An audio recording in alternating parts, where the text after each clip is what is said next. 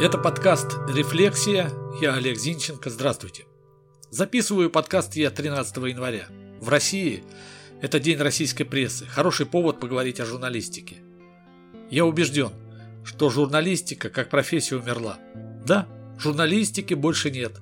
И не только в России. Нет ее везде.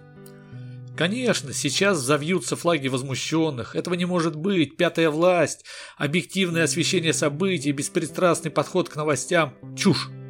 Ничего этого больше нет. Ни беспристрастного подхода, ни объективного взгляда на события. Пятая власть есть. Но это не журналистика.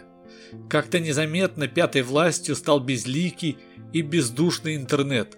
А вот объективности и беспристрастности нет – все, что сейчас снимается, пишется, все пристрастно и субъективно. Поясню. Когда рухнул Советский Союз, средства массовой информации в России вдруг оказались предоставленными сами себе. Тут-то стало ясно.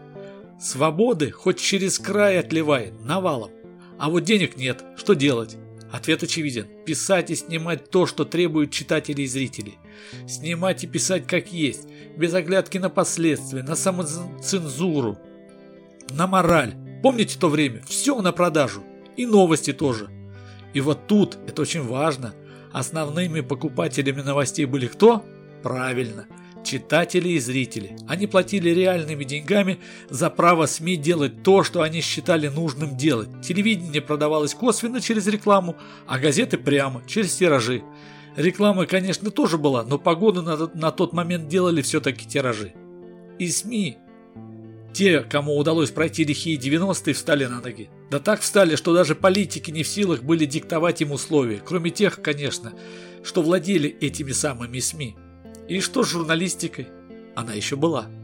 Правда начала расслаиваться. Кто-то работал на корпорации, кто-то на олигархов, кто-то на себя, но каждый творил с учетом, вот здесь внимание, с учетом коммерческих интересов своих редакций. Ну то есть, делай что хочешь, но не трогай курицу с золотыми яйцами. А дальше зависимость от этой самой курицы стала расти, так как покупательская способность читателей и зрителей не росла. Это раз – начал развиваться интернет, это два, и стали появляться новые доступы к информации, это три. Поэтому и приходилось беречь источники дохода. Вот в итоге наступило то время, когда источников дохода осталось только два. Да-да, только два. Первый и стабильные государства, второй – читатели, зрители, которых ныне проще называть пользователи. В первом случае ты следуешь строгим контрактным обязательствам. Какие тут к черту соображения объективности? Во втором случае ты следуешь за толпой. И здесь тоже об объективности говорить нельзя, так как рулят всем коммерческие интересы, так как во главе угла выкачивание денег из пользователей, прямо или косвенно, но выкачивание. И это, увы, проблема глобальная, проблема всего мира. Желаешь писать, говорить, снимать то, что хочешь? Делай это но денег на этом вряд ли заработаешь. Хочешь говорить, снимать, писать и при этом зарабатывать на сделанном деньги? Делай все так, как диктует обязательство. Неважно перед кем, но обязательство. А любые обязательства – это ограничение свободы писать, говорить, снимать то, что желаешь, а не то, что хотят те, кто платит.